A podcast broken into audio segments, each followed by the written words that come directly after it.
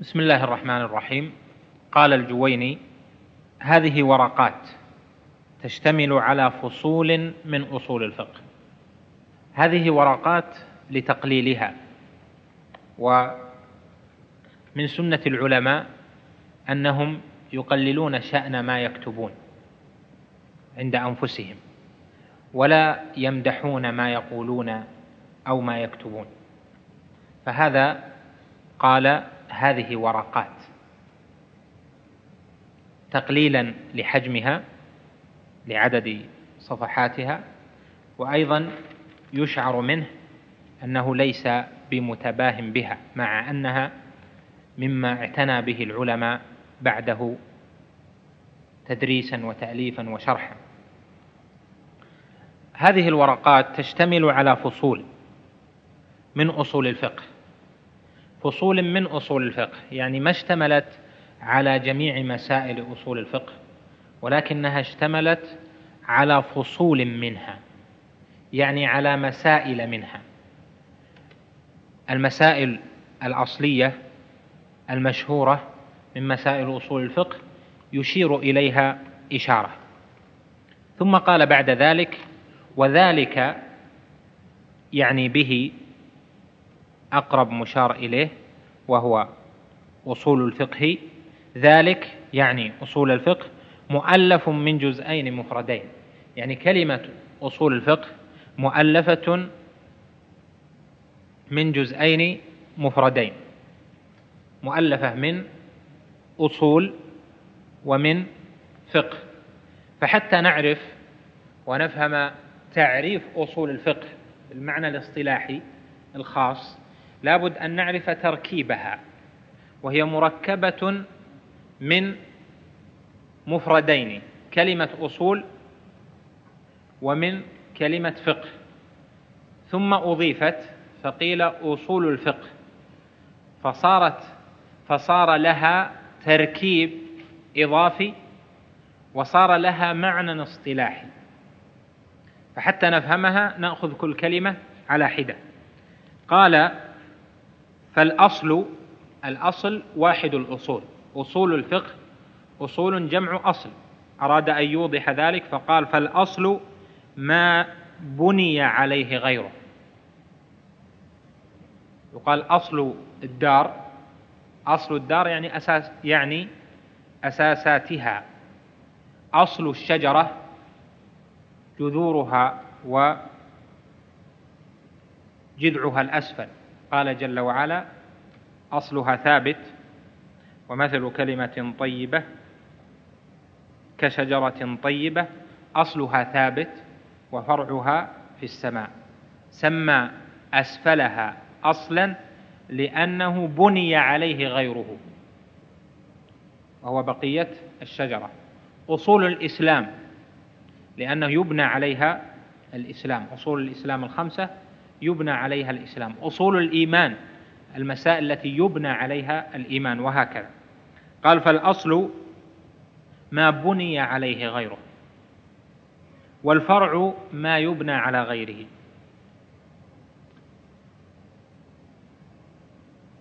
الأصل مجتمع الفروع. الأصل مجتمع الفروع فالفروع تتفرع من أصل واحد. لهذا صار الفرع يبنى على غيره يعني يبنى على أي شيء؟ على الأصل. فالأصل ينبني عليه الفرع. الأصل يبنى عليه الفرع. والفرع يبنى على الأصل. يريد بذلك أن يبين أن الفروع الفروع التي هي مسائل الفقه أن لها أصولا بنيت عليها وأنه لم تكن من طريق اجتهاد ليس له مستند بل لها أصولها ولها أدلتها ولها براهينها. هذا هو المراد من قوله أصول فالأصول تنبني عليها الفروع كما أن الفروع تبنى على على الأصول. ولهذا في مؤلفات العلماء تخريج الفروع من الأصول وثم الفروع وثم فروع الأصول ونحو ذلك. هذا الجزء الأول. الثاني قال والفقه معرفة الأحكام الشرعية التي طريقها الاجتهاد. معرفة الأحكام الشرعية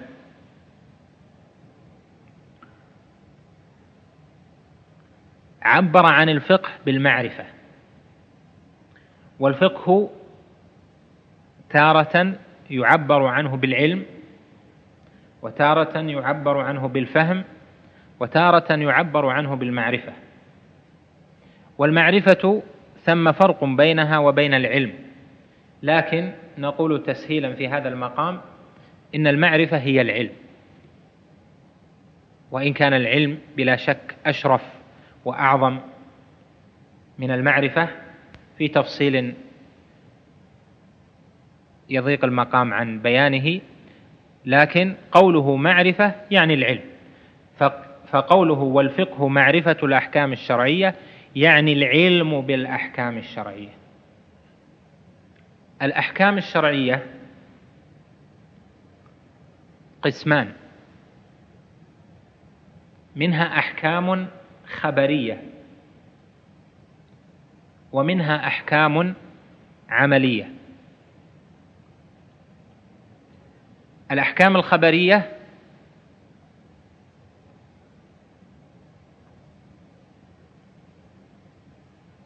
هي ال...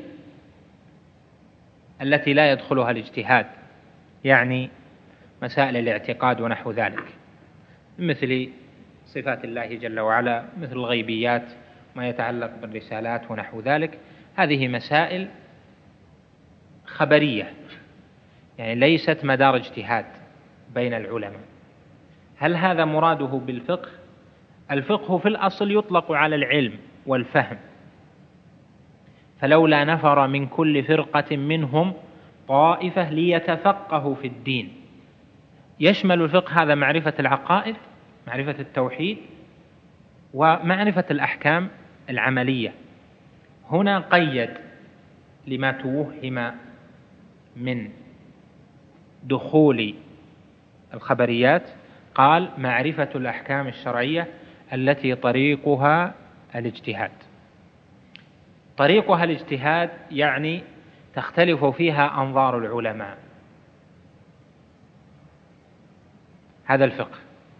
الفقه هو معرفة الأحكام الشرعية التي طريقها الاجتهاد. يعني تنبني على الاجتهاد على النظر. ليست مسألة مقطوع بها بل ربما اختلفت فيها أنظار العلماء.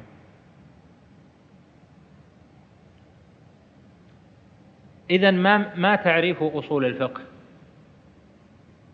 على هذا لما عرف الجزئين بين معنى الجزئين الأصول والفقه. الآن نستطيع أن نركب تعريفا لأصول الفقه. قال الأصل ما بني عليه غيره. الفقه معرفة الأحكام الشرعية التي طريقها الاجتهاد. فنستطيع أن نقول بناء على كلامه إن أصول الفقه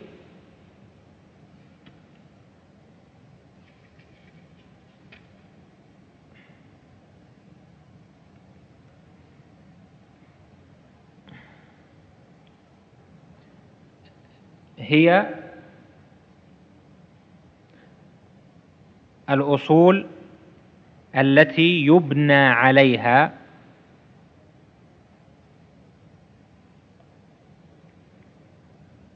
معرفة الأحكام الشرعية التي طريقها الاجتهاد. أو تقول الأصول أصول الفقه المسائل التي بني عليها معرفة الأحكام الشرعية التي طريقها الاجتهاد.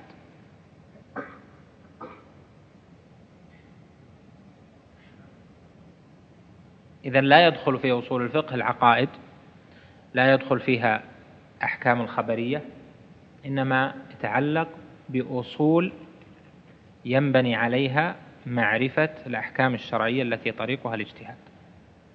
هذه الأصول هي طرق الاستنباط. نعطيها بطريقة بعبارة أخرى هي طرق الاستنباط. أصول الفقه معناها طرق الاستنباط. طرق استنباط الأحكام الشرعية التي طريقها الاجتهاد. كيف تستنبط؟ طرق الاستنباط هي أصول الفقه. بعد ذلك قال الأحكام سبعة. أي أحكام هذه؟ الأحكام التي ذكرها من قبل وهي التي ذكرها في قوله معرفة الأحكام الشرعية التي طريقها الاجتهاد.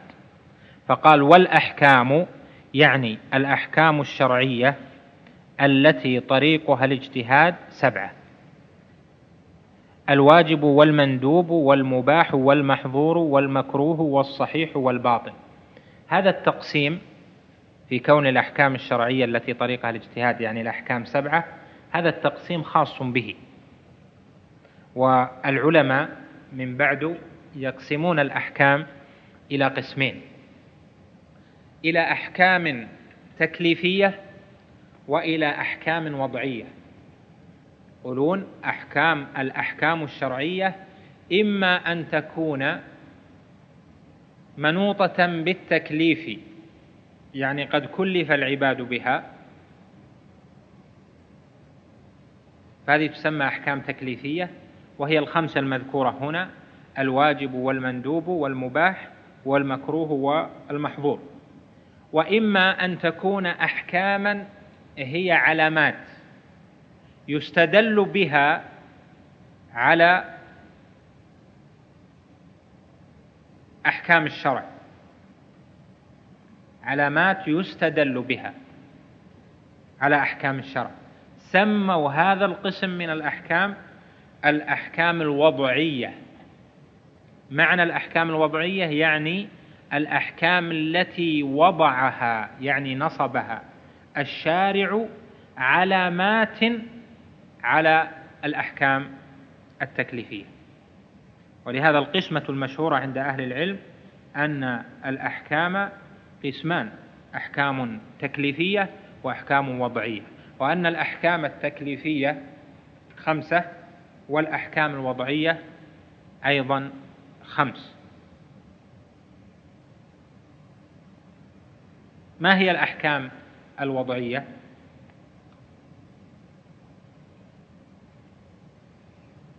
الشرط السبب المانع الصحيح الباطل. الشرط ما نقول هذا من شروطه شروط الصلاة منها دخول الوقت. دليله قوله تعالى أقم الصلاة لدلوك الشمس. دلوك الشمس أليس حكما شرعيا؟ لكن كلف العباد به أم جعل علامة لم يكلف العباد به. فهو حكم ليس حكما تكليفيا. وإنما هو حكم وضعي يعني جعل أمارة جعل دلالة وهذا يسمى هنا الشرط. أقم الصلاة لدلوك الشمس يعني زوال الشمس شرط لوجوب إقام الصلاة. أقم الصلاة الصلاة واجبة عليك إذا زالت الشمس إذا دلكت. فيكون الدلوك شرطا هذا حكم تكليفي. هذا حكم وضعي. فصارت عندنا خمسة أحكام. صارت الأحكام عندنا التكليف منها خمسة والوضع منها خمسة. هو جعلها سبعة ولم يفرق بين التكليف والوضع وجعل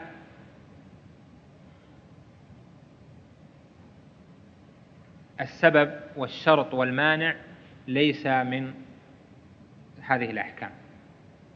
وكما قلت لك من قبل إن هذا اصطلاح خاص له والصحيح القسمة. قال أحكام سبعة. الواجب.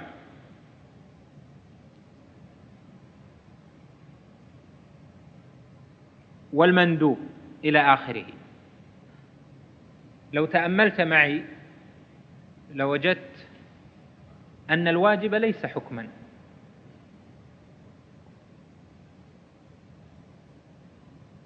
لما؟ لأن الواجب صفة. يوصف بها الشيء. نصف الصلاة بأنها واجبة.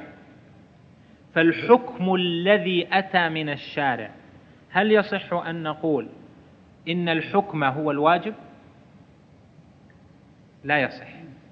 لهذا يقول العلماء إن هذه العبارة وهي كثيرة عند الأصوليين فيها شيء من التجوز لأجل الملازمة والتلازم بين الواجب وما سأذكره ألا وهو أن حكم الشارع هو الإيجاب. حكم الشارع هو الندب. حكم الشارع الإباحة. حكم الشارع الحظر حكم الشارع الكراهة. أما الواجب فهو وصف لما قام به الإيجاب. الإيجاب حكم واحد. أما الواجب الواجب هذا وصف لما تعلق به الإيجاب. أليس كذلك؟ فحكم الله أقم الصلاة نقول فيها حكم بواجب الصلاة ما يستقيم. لكن فيها حكم بإيجاب الصلاة. هذا صحيح. كذلك وافعلوا الخير. هذا فيها حكم بندب فعل الخير أو بإيجاب فعل الخير. لا تقربوا الصلاة وأنتم سكارى. فيها التحريم. فيها الحظر. لكن نقول فيها المحرم. إذا هناك فرق بين حكم الشارع الذي هو الإيجاب والندب والإباحة والحظر والكراهة. هذه أحكام الشارع. والصحة والبطلان في الأحكام الوضعية. ظاهر هذا؟ إذا فنقول هذه العبارة فيها تجوز. بدأ يشرح هذه الأحكام السبعة فقال فالواجب ما يثاب على فعله ويعاقب على تركه.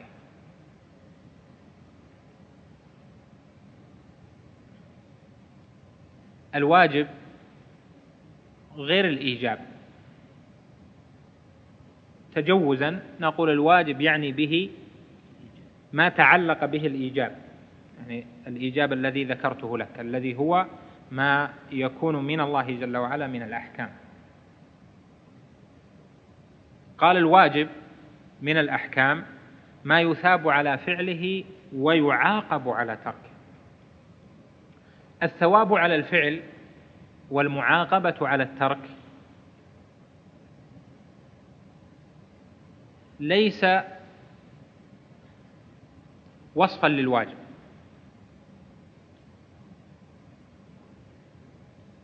ولكنه أثر تعلق الواجب بمن فعله. يعني الواجب ما يثاب على فعله. يثاب من؟ يثاب الفاعل على فعله. الواجب العمل الذي يثاب فاعله على فعله ويعاقب تاركه على تركه. إذا تعلق بالفاعل. هذا نتيجة.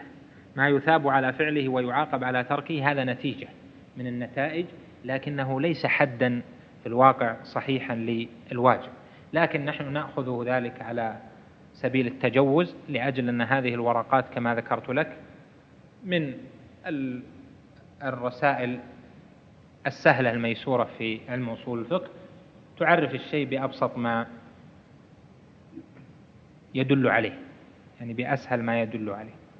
قال الواجب ما يثاب على فعله ويعاقب على تركه. فاجتمع في الواجب شيئان أن من فعله أثيب ومن تركه عوقب. ما يثاب على فعله أخرج غير ذلك وهو ما يعاقب على فعله وهو المحرم. أو المحظور ليس كذلك؟ أخرج أيضا ما لا يثاب على فعله وهو المباح. إذا هنا ما يثاب على فعله ويعاقب على تركه هذا وصف لنتيجة فعل الواجب. وأنه إذا فعله فإن أثيب على فعله وعوقب على تركه صار واجبا. الثواب على الفعل والمعاقبة على الترك في الدنيا أو في الآخرة. يعني كيف نفهم من النصوص أن هذا واجب بهذا التعريف؟ الثواب على الفعل المقصود منه الأجر ليس المقصود منه الثواب الدنيوي لأن من الأعمال ما يثاب عليها المرء في دنياه ولا يسمى واجبا ويعاقب على تركها لأجل الدنيا ولا يسمى واجبا. من جنس الأعمال المختلفة التي تقع عليها عقوبات كونية ونحو ذلك. يثاب على فعله ويعاقب على تركه في يوم القيامة. إن فعله في الدنيا أثيب عليه يوم القيامة. إن تركه ترك فعله في الدنيا عوقب عليه يوم القيامة. هذا هو الواجب. لاحظ هنا أن الفعل والترك ها هنا المراد منهما مع تمام الشروط مع بقية الشروط.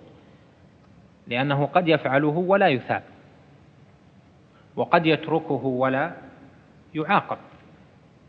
قد يفعل الشيء الواجب ولا يثاب عليه لأن صورته صورة الواجب لكن ما أتى ببقية الشروط. مثل لو صلى بدون طهارة. الصلاة في نفسها واجبة لكنه لا يثاب عليها لأنه صلى على غير طهارة. لو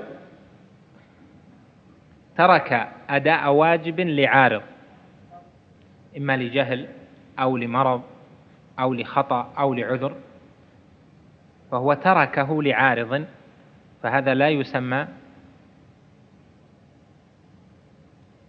تاركا للواجب ولا يعاقب عليه وإن كان في الصورة تاركا للواجب لأنه لا بد من قيد. أن يكون فعله حين فعله بنية الفعل نية التقرب. وأن يكون تركه حين ترك بنية المخالفة. وهذا القيد مهم جدا. فيمكن أن نقول في كلام الماتن فالواجب ما يثاب على فعله قصدا. يعني إن فعله قاصدا. ويعاقب على تركه إن تركه قاصدا. وهذا قيد مهم. قال والمندوب ما يثاب على فعله ولا يعاقب على تركه.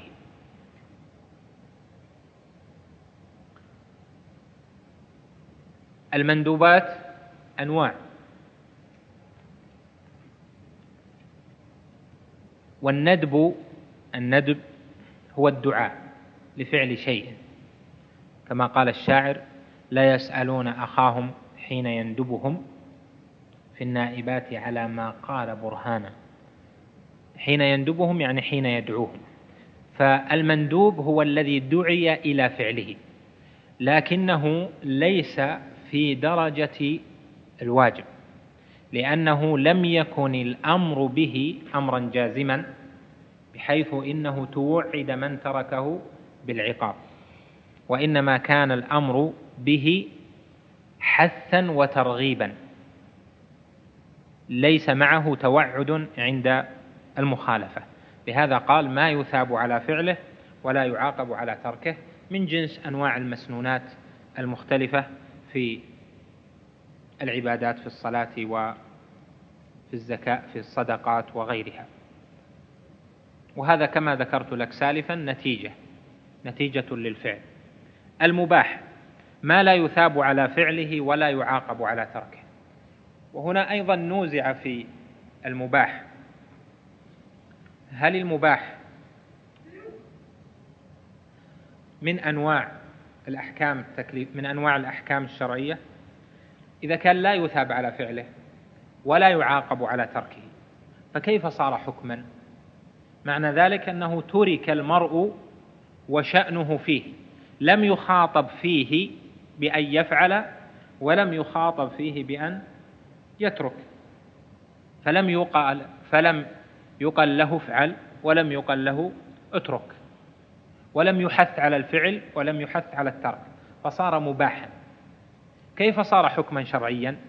لهذا كثير من العلماء نازعوا في كون المباح في كون المباح حكما شرعيا. وقالوا المباح باقي على ما كان عليه ولم يأتي فيه أمر من الشرع. وهذا اعتراض ليس بوجيه بل إنه مردود. لما؟ لأن الإنسان في هذه الدنيا مخلوق لعبادة الله جل وعلا. مخلوق لكي يخاطب بالأمر والنهي. فإن لم يخاطب في شيء وسكت عنه كان السكوت دليلا على جواز اختياره للفعل أو للترك. فجاء الحكم من حيث التخيير أن الشارع سكت. عنه فتركك مخيرا. وهذا الترك لخيرتك والترك لما تريد هذا نوع من الأحكام. كما جاء في الحديث إن الله فرض فرائض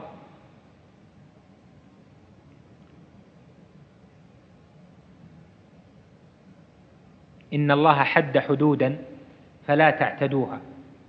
وفرض فرائض فلا تتركوها. وسكت عن أشياء رحمة بكم غير نسيان فلا تبحثوا عنها. هذا سكوت عن الحكم سكوت عن الحكم. فصار السكوت مقصودا أليس كذلك؟ فصار إذن صارت الإباحة حكما شرعيا. لأن العبد ما يترك وهواه في الدنيا لا بد يخاطب. فإذا خير في هذا بين الفعل والترك بالسكوت عن إبداء أن هذا الفعل أنت مخاطب فيه بفعل أو ترك صار ذلك السكوت وذلك التخيير حكما شرعيا. قال المحظور ما يثاب على تركه ويعاقب على فعله. المحظور اللي هو المحرم. يثاب على تركه. مثل الأول نقول يثاب على تركه قصدا ويعاقب على فعله قصدا. لكن إن عوقب إن فعله غير قاصد هل يعاقب؟ لا يعاقب لأنه لا بد من القصد.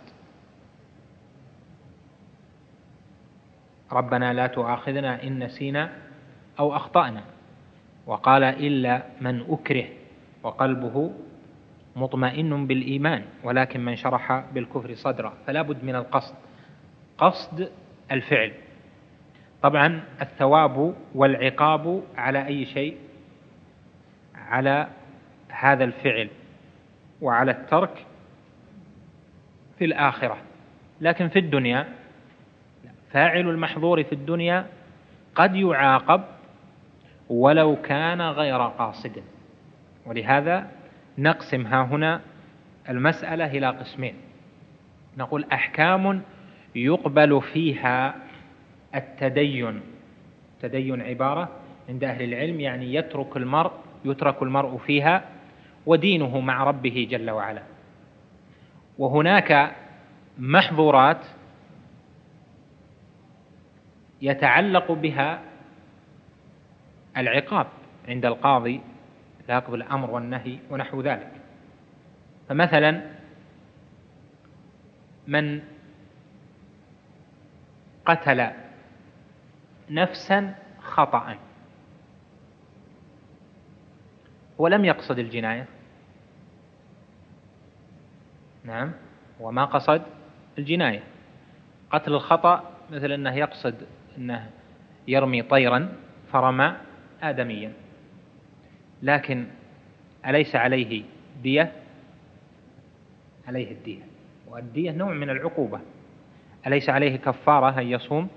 عليه كفارة أن يعتق رقبة أو يصوم يعني ثم فإن لم يجد صام شهرين متتابعين. هذا نوع من العقوبة. فإذا نقسم هنا قوله يعاقب على فعله إلى أنه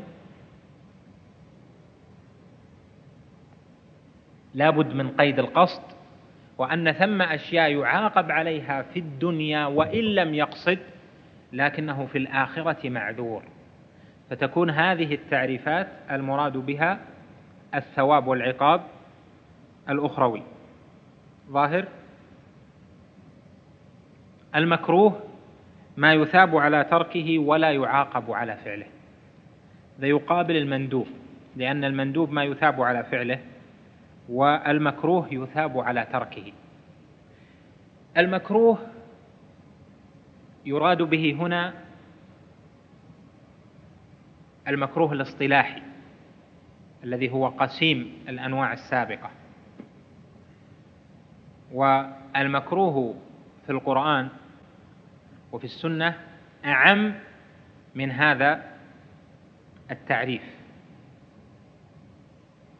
إنه قد يكون المكروه محرما بل أكثر ما جاءت الكراهة فيه في النصوص ما كان محرما محظورا.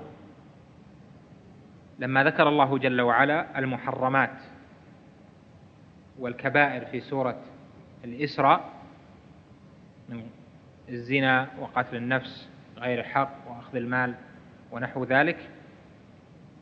قال بعد ذلك كل ذلك كان سيئة في قراءة في قراءة وفي قراءتنا كل ذلك كان سيئه عند ربك مكروها مع أنها محرمات لكن قال عند ربك مكروها. فدل على أن الكراهة في نصوص القرآن والسنة قد تكون للتحريم ومراده هنا ما جرى عليه اصطلاح الفقهاء اصطلاح العلماء المتأخرون الذين يجعلون الكراهة إنما هي كراهة التنزيه التي وصفها بقوله يثاب على تركه ولا يعاقب على فعله. قد تكون الكراهة في النصوص كراهة تنزيه من مثل قوله كره لكم قيل وقال. وقد تكون للتحريم كما ذكرت لك في الآية وكما في قوله كره لكم قيل وقال وإضاعة المال.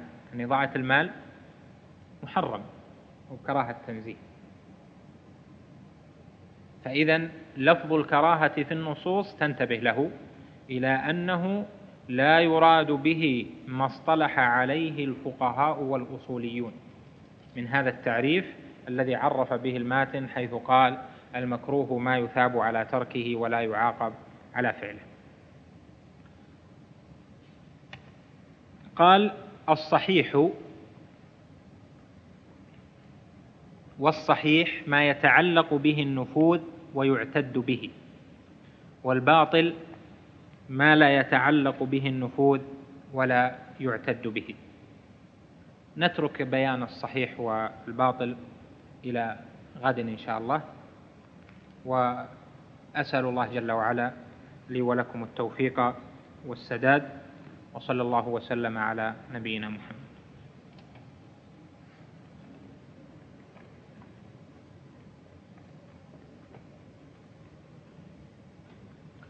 هذا سؤال لطيف.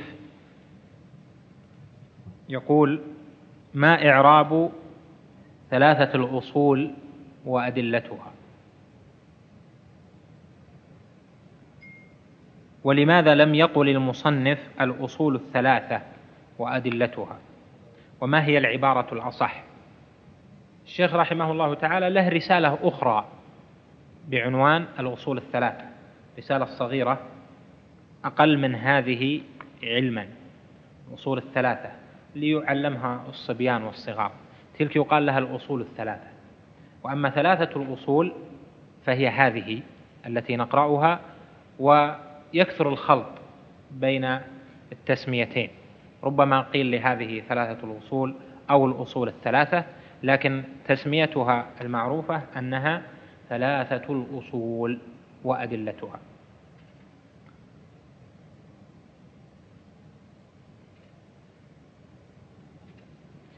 إعراب ثلاثة الأصول وأدلتها. ثلاثة خبر لمبتدأ محذوف. تقديره هذه. هذه ثلاثة. خبر مرفوع بالابتداء وعلامة رفعه الضمة الظاهرة على آخره وهو مضاف. والأصول مضاف إليه مجرور بالتبعية وعلامة جره الكسرة الظاهرة على آخره. والواو عاطفة وأدلتها معطوف على ثلاثة. أدلة معطوف على ثلاثة مرفوع بالتبعية تبعية العطف وعلامة رفعه الضمة الظاهرة على آخره وهو مضاف وهاء ضمير متصل مبني على السكون في محل جر بالإضافة. قال الحمد لله رب العالمين. قال الجويني هنا والصحيح ما يتعلق به النفوذ ويعتد به. والباطل ما لا يتعلق به النفوذ ولا يعتد به. الصحيح والباطل من أقسام الحكم الوضعي لأن الصحيح وصف علامة لا يمكن للمسلم أن يكلف به. يكلف بشيء صحيح؟ لا. يكلف بشيء بترك شيء باطل إنما هذا من الأحكام الوضعية يعني الأحكام التي جعلت علامة على ما يريده الشارع. الصحيح قال ما يتعلق به النفوذ ويعتد به. يعني أن الصحيح شيء يتعلق به نفوذ أو النفوذ ويعتد به يعني شرعا. نلحظ من التعريف. اولا ما معنى يتعلق؟ معنى يتعلق يعني يترتب يعني يترتب عليه النفوذ. والنفوذ من نفذ. إذا وصل الشيء إلى غايته. قالوا نفذ يعني وصل إلى غايته. يعني ما يترتب عليه الغاية منه ويعتد به شرعا. وهذا التعريف من الجويني مما خالفه عليه وفيه الأصوليون. فالصحيح تارة يعرف عند الفقهاء وتارة يعرف عند الأصوليين وكالعادة يكون بين الأصوليين خلاف في تعريفه. لكن إذا لاحظنا لتعريف الجويني قال الصحيح ما يتعلق به النفوذ ويعتد به. وهذا إنما تدخل فيه العقود. أما العبادات فلا تدخل في هذا التعريف لأن العبادات ما يتعلق بها نفوذ. ولهذا قال جماعة من الأصوليين إن الصحيح يعرف بأنه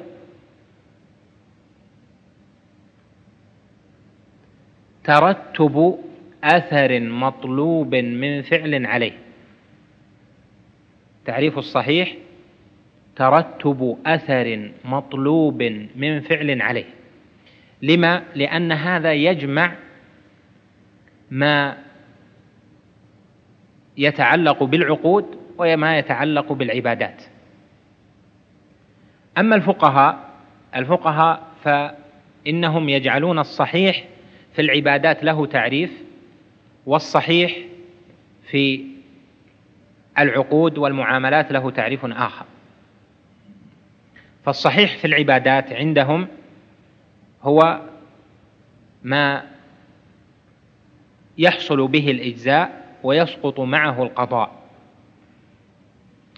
يعني عبادة أجزت وسقط عن صاحبها قضاؤها بعد أدائها هذه تسمى صحيحة ولو لم يكن مأجورا عليها.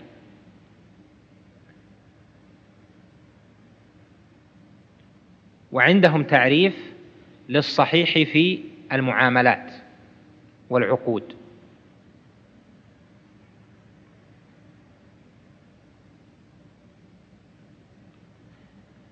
لكن التعريف الجامع هو ما ذكره طائفة من الأصوليين وهو قولهم إن الصحيح ما ذكرته لكم من قبل إن الصحيح هو ترتب الصحيح أو الصحة ترتب أثر مطلوب من فعل عليه. فالصحيح إذن تعلق به ترتب. ترتب أثر وهذا الأثر مطلوب من فعل قد يكون الطلب من المكلف وقد يكون الطلب من من الشارع من المكلف من فعل عليه. وهذا يشمل العبادات لأن العبادة توصف بالصحة مثل الصلاة. إذا ترتب الأثر المطلوب من الفعل عليها وهو إجزاؤها وسقوط التكليف بها وعدم مطالبة فاعلها من عدم مطالبة فاعلها بالقضاء. العقد ما هو الترتب ما هو الأثر المترتب عليه؟ تعريف صاحب الورقات مستقيم مع العقود. يقول ما يتعلق به النفوذ ويعتد به شرعا. فإذا تعلق النفوذ بعقد ما وصف بأنه صحيح ويعتد به شرعا ما هذا النفوذ؟ يعني الأثر المترتب على العقد من انتقال الشيء مثلا في البيع إن انتقال هذه العين من المالك الأول إلى المالك الثاني وأصبح المالك الجديد له التصرف فيها. بعد أن كان المتصرف فيها هو الأول صار المتصرف فيها هو الثاني. فالبيع البيع مثلا يوصف عقده بالصحة متى؟ إذا تعلق به النفوذ وهو الانتقال وحيازة الثاني له ويعتد به شرعا لأنه قد يتعلق به النفوذ ولا يعتد به شرعا فلا يوصف بالصحة مثل بيع المحرمات. لو باع إنسان إلى آخر خمرا فهل بيع الخمر يوصف العقد بأنه صحيح؟ لا يوصف في الشرع بأن العقد لا يوصف العقد بأنه صحيح. لما؟ لأنه لا يعتد به شرعا. فلا يوصف بالصحة مثل بيع المحرمات. لو باع إنسان إلى آخر خمرا فهل بيع الخمر يوصف العقد بأنه صحيح؟ لا يوصف في الشرع بأن العقد لا يوصف العقد بأنه صحيح. لما؟ لأنه لا يعتد به شرعا. لأن بيع لأن الخمر مثلا ليست بمال.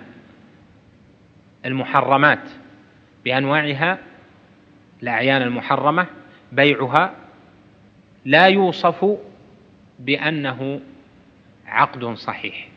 لكن قد يتبايع الناس ذلك وينتقل من الأول للآخر لأن هذه أشياء واجب إتلافها فلا يسمى انتقالها من الأول للآخر صحيح شرعا. ولهذا لو وصلت مثلا للقاضي قال هذا عقد غير صحيح. يأتي المتبايعان يقول الأول يقول مثلا الثاني الأول أو الأول للثاني أو يقولان للقاضي تبايعنا برضانا. هذا راضي وأنا راض.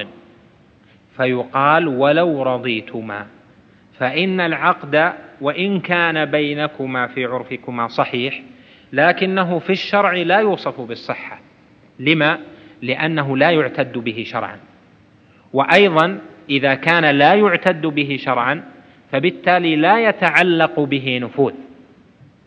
فإذا لم يوصف بالصحة وإن تعلق به نفوذ في عرفكما لكنه لما لم يكن صحيح شرعا صار لا يتعلق به نفوذ لأنه غير معتد به شرعا. ولهذا ما تنتقل الملكية ملكية المحرمات ما تنتقل شرعا.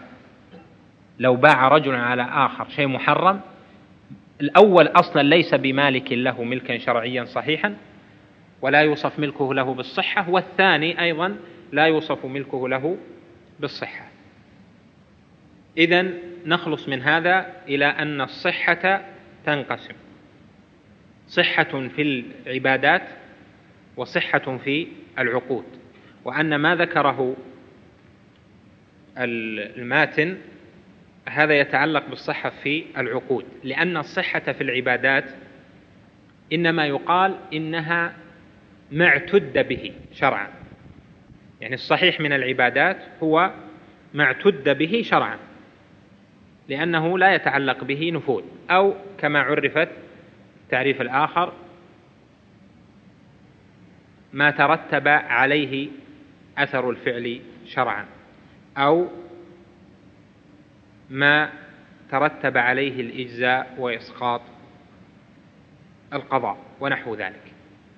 فإذا العقود فيها تعلق تعلق بها النفوذ والاعتداد. اثنين أما العبادات فإنما هي في الاعتداد فقط. هناك تارة يعبر عن عدم الصحة بعدم القبول. لا يقبل في النصوص. لا يقبل لأن لا يصح قليل في النصوص جدا بل تكاد تكون من استعمالات علماء الأصول والفقه. في الشرع يكثر لا يقبل فلن يقبل من أحدهم ملء الأرض ذهبا ولو افتدى به. لا يقبل الله صلاة حائض إلا بخمار. من شرب الخمر لم تقبل له صلاة أربعين صباحا. من أتى كاهنا فسأله عن شيء لم تقبل له صلاة أربعين صباحا. فهل القبول ونفي القبول هل نفي القبول هو نفي الصحة؟ الجواب أن نفي القبول لا يعني نفي الصحة. وإن كان القبول والصحة قد يترادفان. يعني القبول قد نعبر عن الأشياء الصحيحة بالمقبولة والمقبولة بالصحيحة. لكن نفي القبول لا يعني نفي الصحة. وذلك لأن ما نفي عنه القبول على قسمين في النصوص. نفي القبول بمعنى الإجزاء. وهذا هو المرادف لنفي الصحة. مثل قوله عليه الصلاة والسلام لا يقبل الله صلاة أحدكم إذا أحدث حتى يتوضأ. لا يقبل صلاة أحدكم إذا أحدث حتى يتوضأ. هذا القبول عدم القبول بمعنى عدم الصحة. لا يقبل الله صلاة حائض إلا بخمار. هذا عدم القبول بمعنى عدم الصحة. فلن يقبل من أحدهم ملء الأرض ذهبا ولو افتدى به بمعنى عدم الصحة. هذا قسم. القسم الثاني ينفى القبول ويراد منه نفي الثواب مع بقاء العبادة صحيحة عند الفقهاء والأصوليين. وذلك مثل قوله من شرب الخمر لم تقبل له صلاة أربعين صباحا ومن مثل قوله عليه الصلاة والسلام من أتى كاهنا فسأله عن شيء لم تقبل له صلاة أربعين يوما. أجمع العلماء على أن من شرب الخمر وصلى أربعين صباحا ومن أتى كاهنا فسأله فصلى أربع وصلى أربعين صباحا أنه لا يؤمر بالإعادة. ولهذا قالوا إن نفي القبول هنا بمعنى نفي الثواب. أما الصحة فالعبادة في نفسها صحيحة إذا استكملت شروطها الشرعية. قال ابن العراقي أحد العلماء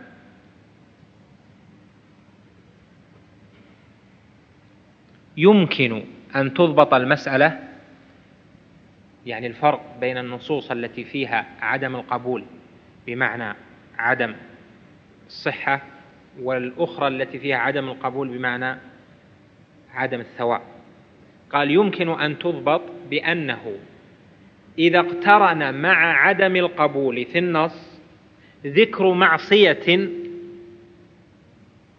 فإنه يكون عدم القبول بمعنى عدم الثواب بمعنى أنه لا يثاب عليها والعبادة صحيحة. وإن اقترن وإن لم يقترن بالعبادة معصية وإنما اقترن بها شرط صارت صار معنى عدم القبول عدم الصحة.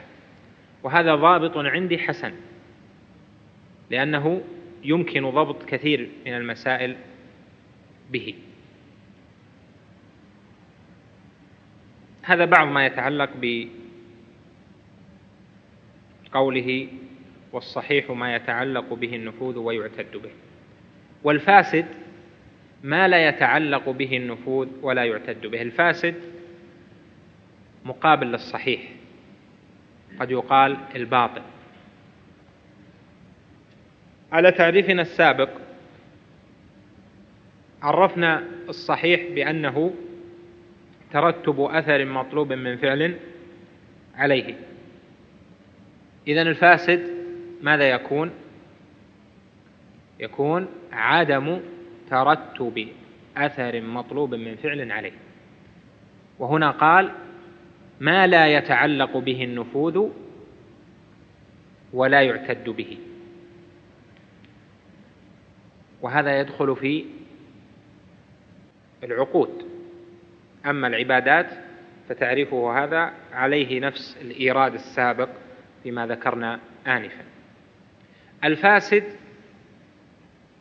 بمعنى أن الأثر المطلوب لا يترتب عليه يسمى فاسدا وهذا من الأحكام الوضعية لأن الأثر لم يترتب على الفعل. من الذي لم يرتب الأثر على الفعل؟ الشرع مع أن الفاعل يريد الترتب ويصلي يريد أن يترتب أثر فعله اللي هو الصلاة على ما فعل لكن الشارع هو الذي يحكم على فعله بالفساد. يقول هذا الفعل منك لا يترتب عليه أثره لما لفقد أحد الشروط أو نحو ذلك. الفاسد تارة يعبر عنه بالباطل. الفاسد والباطل مترادفان. عند جمهور الفقهاء والأصوليين وبعض وطوائف منهم يفرقون بين الفاسد والباطل. مثل الحنفية مثلا عندهم الفاسد شيء والباطل شيء آخر. فإن كان يعني ما نريد ندخل في التفصيلات لكن كلمة سريعة. عندهم يعني عند الحنفية أن الباطل إذا كان الشيء راجع إلى ذات العبادة والفاسد إذا كان عدم الاعتداد راجع إلى وصفها. عند الجمهور أن الباطل والفاسد مت أن الباطل والفاسد مترادفان. وفرق الفقهاء بين الباطل والفاسد في الفقه في مسائل معروفة منها في الحج ومنها في النكاح مثل مثلا النكاح بلا ولي. يقولون هذا نكاح فاسد ولا يقولون نكاح باطل. لما؟ لأنه عندهم عرف خاص بأن الفاسد هو الذي لم يتفق على بطلانه.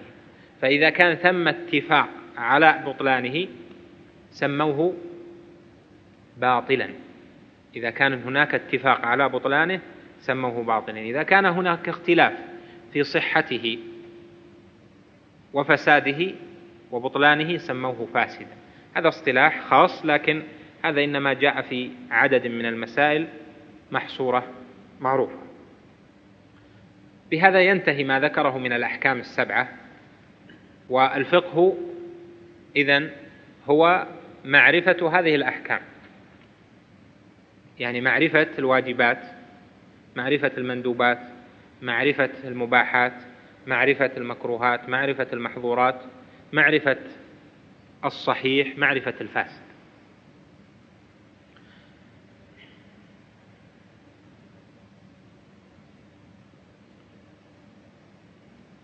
هناك تتمات متعلقة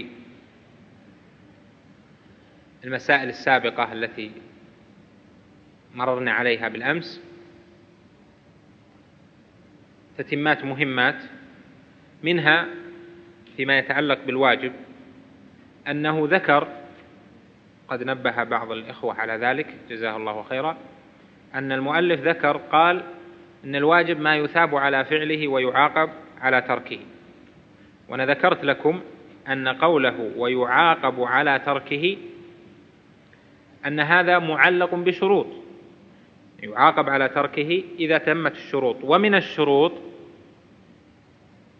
من الشروط ألا يشاء الله جل وعلا أن يغفر له. فإن شاء الله جل وعلا مغفرة ذلك الذنب لا يعاقب. ويحسن أن يقال ما يثاب على فعله يعني ما يثاب على فعله نغير نغيرها إلى ما وعد بالثواب على فعله ويعاقب على تركه ما توعد بالعقاب على تركه. وكما تعلمون أن هذا التعريف أثر نتيجة ما هو تعريف لل... ليس بتعريف للواجب أو للإيجاب إنما هو للأثر بالتقريب. يتصل بالواجب مسائل مهمة منها أولا ألفاظ الواجب ما هي؟ هل هي مختصة بوجب أوجب فقط؟ لا. الواجب له عدة عبارات عدة ألفاظ يستفاد الوجوب منها. أولا كتب. يا أيها الذين آمنوا كتب عليكم الصيام. هذا يستفاد منه الوجوب. فرض.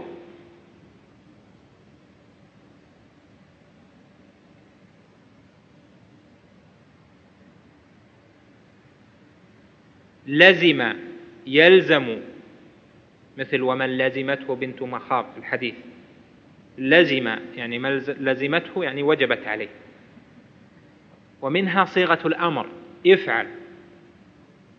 مجردة من اللام أو باللام لتفعل مثل قوله تعالى ثم لي ثم ثم ليقضوا لام الأمر ثم ليقضوا تفثهم وليوفوا نذورهم وليطوفوا بالبيت العتيق. ومنها من الصيغ التي نستفيد منها الوجوب أن يعبر عن العبادة الواجبة ببعض أجزائها. أن يعبر عن العبادة الواجبة ببعض أجزائها مثل قوله تعالى وقرآن الفجر إن قرآن الفجر كان مشهودا. يستدل العلماء بهذه الآية على أن القراءة واجبة وفرض قراءة في الصلاة. من أين جاء الاستنباط؟ أن الوجوب يستفاد من التعبير عن العبادة ببعض أجزائها وأراد الصلاة. ولكنه قال وقرآن الفجر يعني صلاة الفجر. إن قرآن الفجر يعني إن صلاة الفجر. إن قرآن الفجر كان مشهودا. فعبر عن الصلاة ببعض أجزائها فدل على أن هذا الجزء له حكم الأصل وهو الوجوب. من المسائل المتعلقة بالواجب المهمة أن الواجب ينقسم إلى أقسام باعتبارات مختلفة. فتارة ينقسم بالنسبة إلى الزمن الذي أوجبت فيه أوجب فيه الفعل إلى واجب موسع وواجب مضيق. الواجب المضيق قسم والواجب الموسع قسم آخر. الواجب الموسع هو الواجب الذي زمن الواجب الذي زمن جواز فعل العبادة فيه أوسع من مدة العبادة مثل أوقات الصلوات. صلاة الظهر لا تتسع صلاة الظهر لا تستغرق وقت الظهر ووقت الظهر من زوال الشمس إلى مصير ظل كل شيء مثله. فهذا الوقت أطول من وقت أداء الصلاة فهذا يسمى واجب موسع. هناك واجب مضيق وهو إذا كان الوقت مساويا لوقت للعبادة مثل الصيام. من طلوع الفجر إلى غياب إلى مغيب الشمس هذا واجب مضيق ليس بواجب موسع مضيق لأن هذا الوقت هو الذي تؤدى فيه العبادة مثل شهر رمضان ونحو ذلك. هذا قسم من الأقسام. قسم آخر أنه أن الواجب ينقسم إلى واجب عيني وواجب كفائي. واجب عيني وهو المسمى فرض عين وواجب كفائي وهو المسمى فرض كفاية. الفرض العيني أو الواجب العيني هو الواجب الذي أو هو الفعل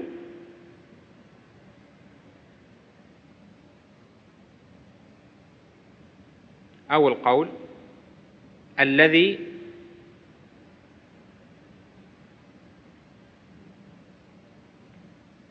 إن لم يفعله المكلف آثما.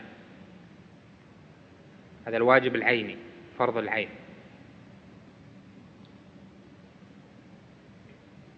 وهو ما خوطب كل مكلف بعينه بأدائه. كل مكلف مخاطب بالأداء مثل الصلاة. الصلاة كل مكلف مخاطب بأن يصلي الصلاة المفروضة. فهذا واجب عيني. القسم الآخر واجب كفائي. والواجب الكفائي هناك تعريف مشهور له. وهو ماذا؟ هو إيش؟ هو ما إذا قام به البعض سقط الإثم عن الباقين. كذا؟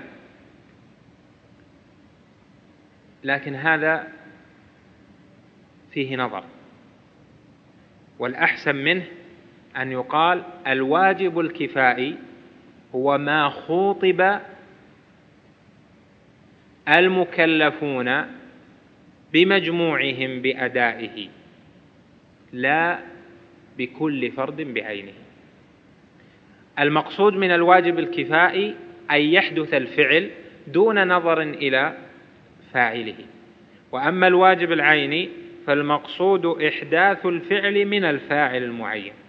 وهذا فرق مهم يمكن أن تضبط به مسائل الواجب الكفائي. الواجب الكفائي في الشرع مقصود منه إيقاع الفعل دون نظر إلى من فعل بخلاف الواجب العيني.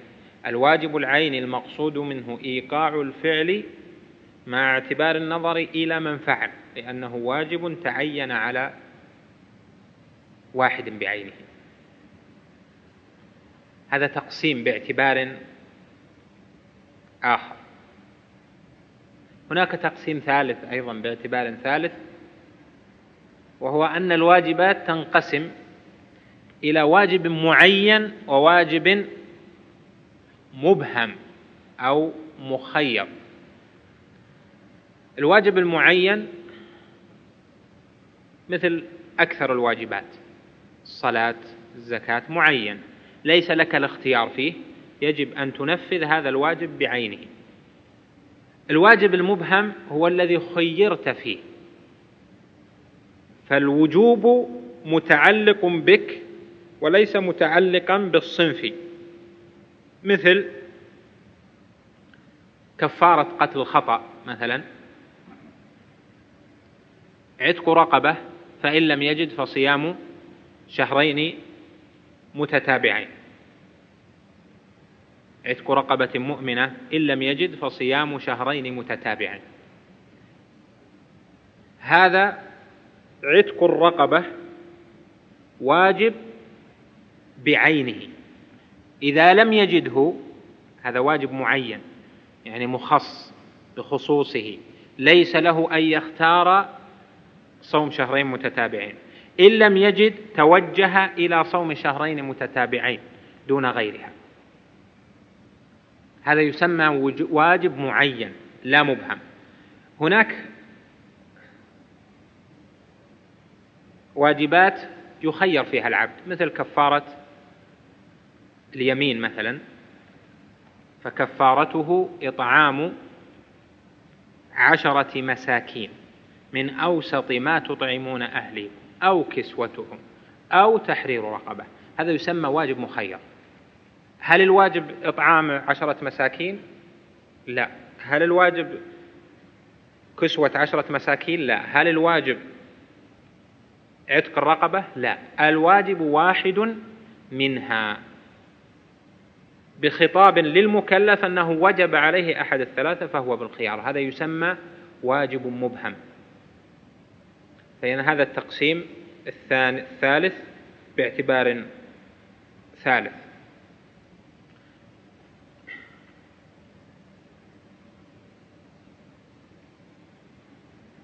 المندوب يتعلق به مسائل أيضا منها صيغ الصيغ التي يستفاد منها الندب. أولا صيغة الأمر. غير الجازم.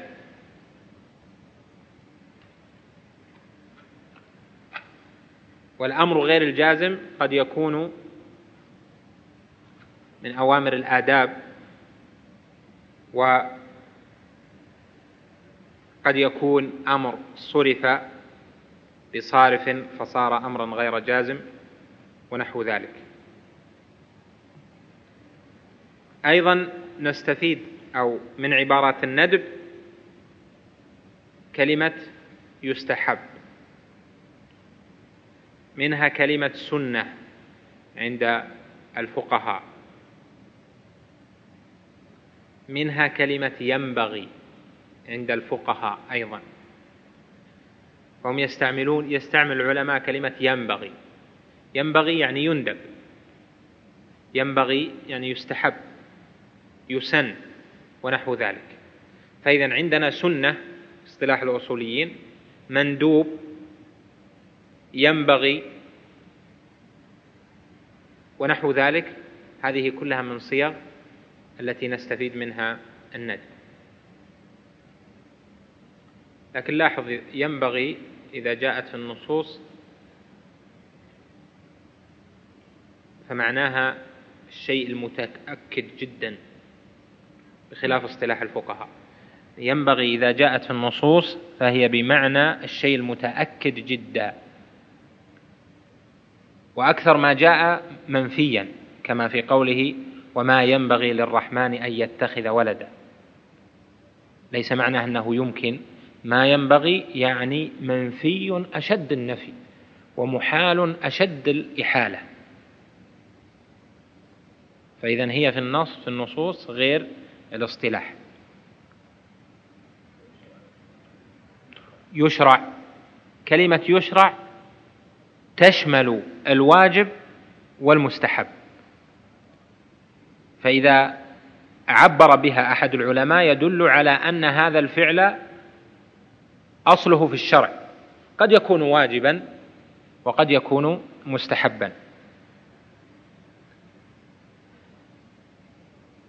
تستعملها في الواجب بقرينة وتستعملها في المندوب بقرينة وقد تستعمل مطلقة لاحتمال الأمر إما عند المتكلم لشكه أو عدم تثبته من أنه واجب أو مستحب أو لأجل احتمال النص لهذا أو ذاك.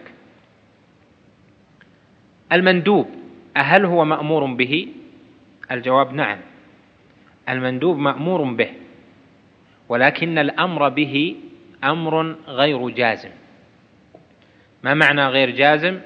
يعني أنه ما توعد من تركه بشيء.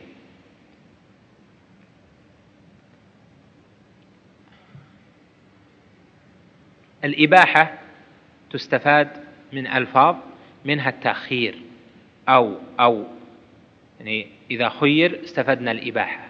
أو أن يترك الشيء على حكمه السابق. أن يترك الشيء على ما كان عليه ولم يبين فيه لا وجوب ولا تحريم ولا استحباب ولا كراهة فنستفيد من هذا الإباحة. التحريم نستفيده نستفيده من ألفاظ في الشرع منها الحظر الحرمة النهي لا تفعل. النفي في بعض الحالات يكون أشد النهي.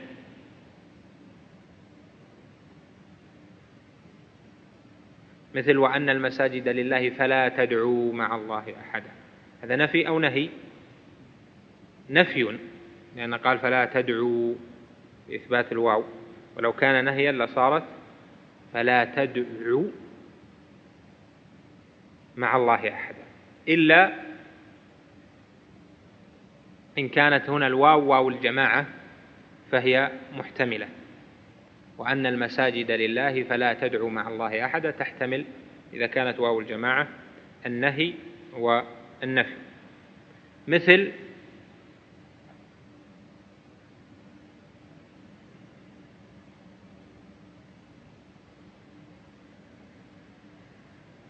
أخذنا لفظ التحريم ولفظ الحظر. ولا تفعل والنهي والنفي.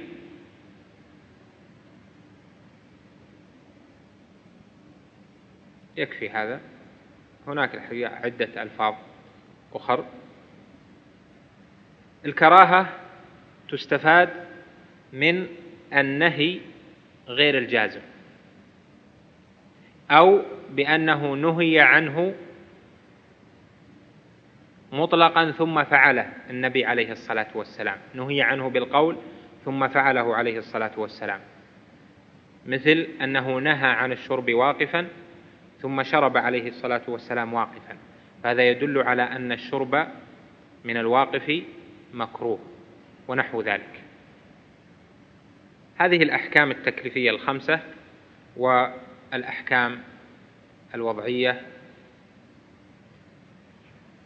الاثنان الصحيح والفاسد.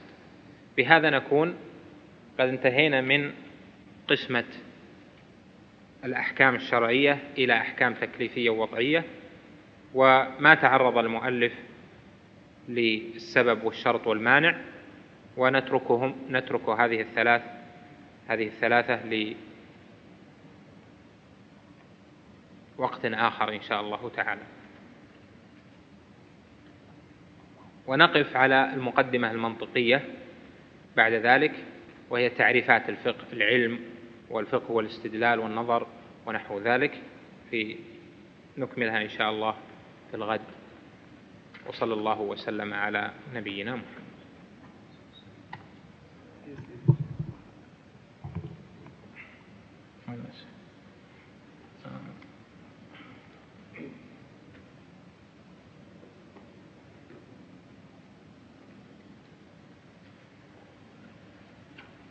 أنا أقترح أن الأسئلة تجمع إن شاء الله تعالى ونجيب عليها في وقت يكون فيه متسع. نجيب على الأسئلة جميعا إلا ما كان له صلة بالبحث كإيراد إشكال أو عدم فهم مسألة أو نحو ذلك.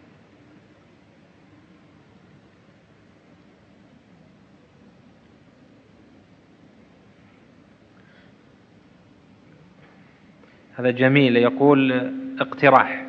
لو قدم كتاب الورقات على الأصول الثلاثة لأن الورقات يطلب منه تركيز يطلب فيه تركيز ووعي.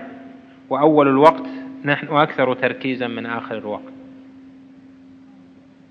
الحقيقة يا إخواننا ما الأصول صحيح أنها توجع الرأس بعض الشيء لكن اللي نقدمه هذه خلاصة ليس فيها ذكر لأقوال وردود واختلافات إنما هي خلاصة هي التي تنفع الناظر في كتب الحديث أو في كتب الفقه. فما أظن إن شاء الله فيه وجع رأس أو أن شيء يطلب تركيزا.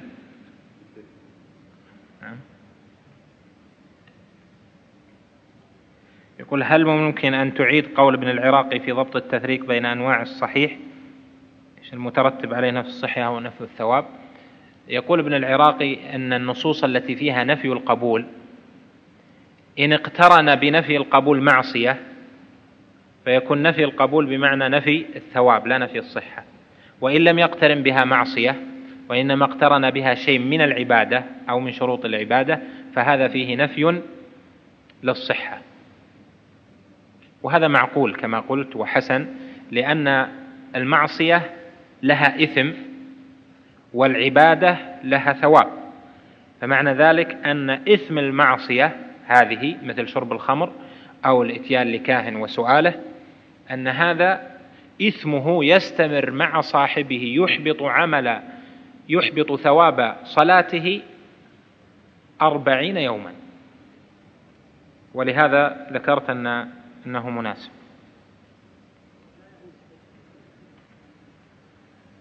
نعم.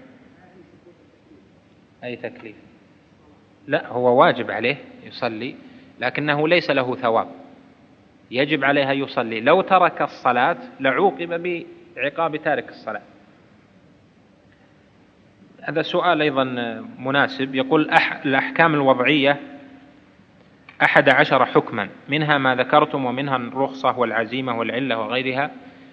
أنا ذكرت لكم من قبل أن الأحكام الوضعية خمسة والأحكام التكليفية خمسة وهذا أحسن لأن الرخصة والعزيمة العلة العلة تؤول مثله ذكر الرخصة والعزيمة والعلة. العلة تؤول إلى أن تكون إما سبب أو شرط أو مانع أو نحو ذلك. أما الرخصة والعزيمة فالرخصة قد تكون واجب أخذها والعزيمة قد تكون واجب أخذها وقد يكون مستحب. فرجعت الرخصة والعزيمة إلى الأحكام التكليفية هذا الذي يظهر لي. والذين يجعلون الرخصة والعزيمة ونحوها من الأحكام التكليفية من الأحكام الوضعية هذا فيه نظر لأن الرخصة ليست وصفا مجردا. إنما الرخصة كأنه قال يستحب لك في هذا الموضع أن تكون كذا مثل المسافر يستحب له أن يقصر الصلاة. قصره للصلاة رخصة ونحو ذلك. فهي راجعة إلى الأحكام التكليفية بنوع من التعليم هل المندوب يقضى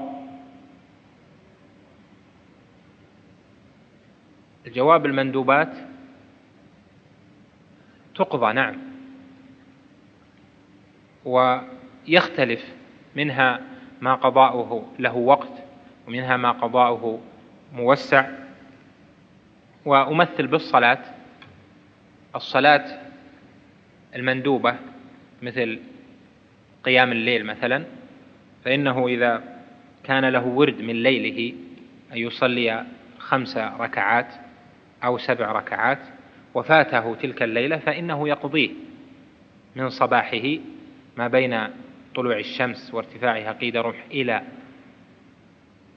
ما قبل الزوال يعني دخول وقت النهي قبل الزوال. يقضيه في هذا الوقت كما ثبت في مسلم في صحيح مسلم من حديث عائشة أن النبي صلى الله عليه وسلم كان إذا فاته ورده كان إذا فاته ورده من الليل قضاه صبيحة تلك الليلة اثنتي عشرة ركعة. ف وكذلك النبي عليه الصلاة والسلام لما فاتته سنة الظهر قضاها بعد العصر ونحو ذلك فجنس قضاء المندوبات جنس المندوبات تقضى لكن هناك تفصيل في بعض المندوبات. ولهذا لا أقول كل مندوب يقضى ولكن في كل نوع منها يحتاج إلى تفصيل وسؤال. لكن نعم جنس المندوبات تقضى هذا صحيح. مثل واحد أراد أن يتصدق وفاتته الصدقة يقضى يقضي ذلك. واحد فاتته صلاة العيد يقضي ذلك وفي أشياء كثيرة.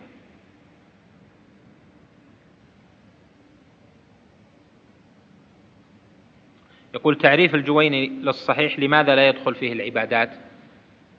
لا تدخل فيه العبادات لأنه جعل أوله النفوذ. جعل أوله النفوذ. قال ما يتعلق به النفوذ ويعتد به. اللي يتعلق به النفوذ هي العقود. أما العبادات فما توصف بالنفوذ. فالنفوذ عند الفقهاء وعند الأصوليين من الأوصاف التي توصف بها العقود. أما العبادات فتوصف بالاعتداد بالإجزاء بسقوط القضاء بالقبول ونحو ذلك. نكتفي بهذا القدر وصلى الله وسلم على نبينا محمد.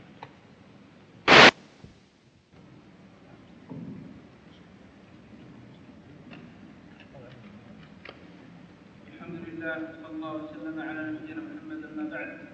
قال المؤلف رحمه الله والكفر أخص من العلم والعلم معرفة المعلوم على ما هو به والجهل تصور الشيء على خلاف ما هو به والعلم الضروري ما لم يقع عن عن نظر واستدلال كالعلم الواقع بإحدى الحواس الخمس التي هي السمع والبصر والشم والذوق واللمس أو التواتر وأما العلم المكتسب فهو الموقوف على النظر والاستدلال والنظر هو الفكر في حال الموجود فيه والاستدلال طلب الدليل والدليل هو المرشد إلى المطلوب لأنه علامة عليه والظن تجويز أمرين أحدهما أظهر من الآخر والشك تجويز أمرين لا مزية لأحدهما على الآخر وعلم أصول الفقه طرقه على سبيل الإجمال وكيفية الاستدلال بها. وأبواب أصول الفقه أقسام الكلام والأمر والنهي والعام والخاص والمجمل والمبين والظاهر والمؤول والأفعال والناسخ والمنسوخ والإجماع والأخبار والقياس والحظر والإباحة وترتيب الأدلة وصفة المفتي والمستفتي وأحكام المجتهدين. أحكام الأحوال. أحكام. نعم. فأما أقسام الكلام فأقل طيب. بسم الله الرحمن الرحيم. الحمد لله والصلاة والسلام على رسول الله. أما بعد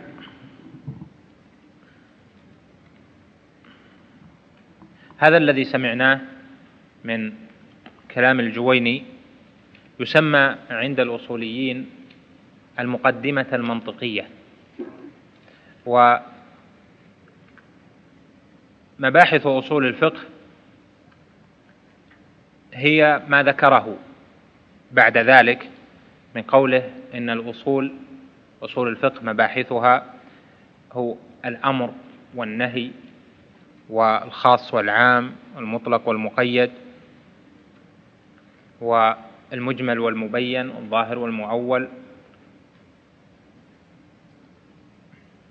والمنطوق والمفهوم والإجماع والقياس والإخبار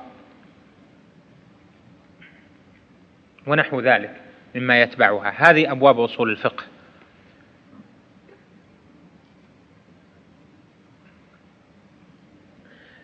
لكنهم احتاجوا في بيان هذه إلى مقدمات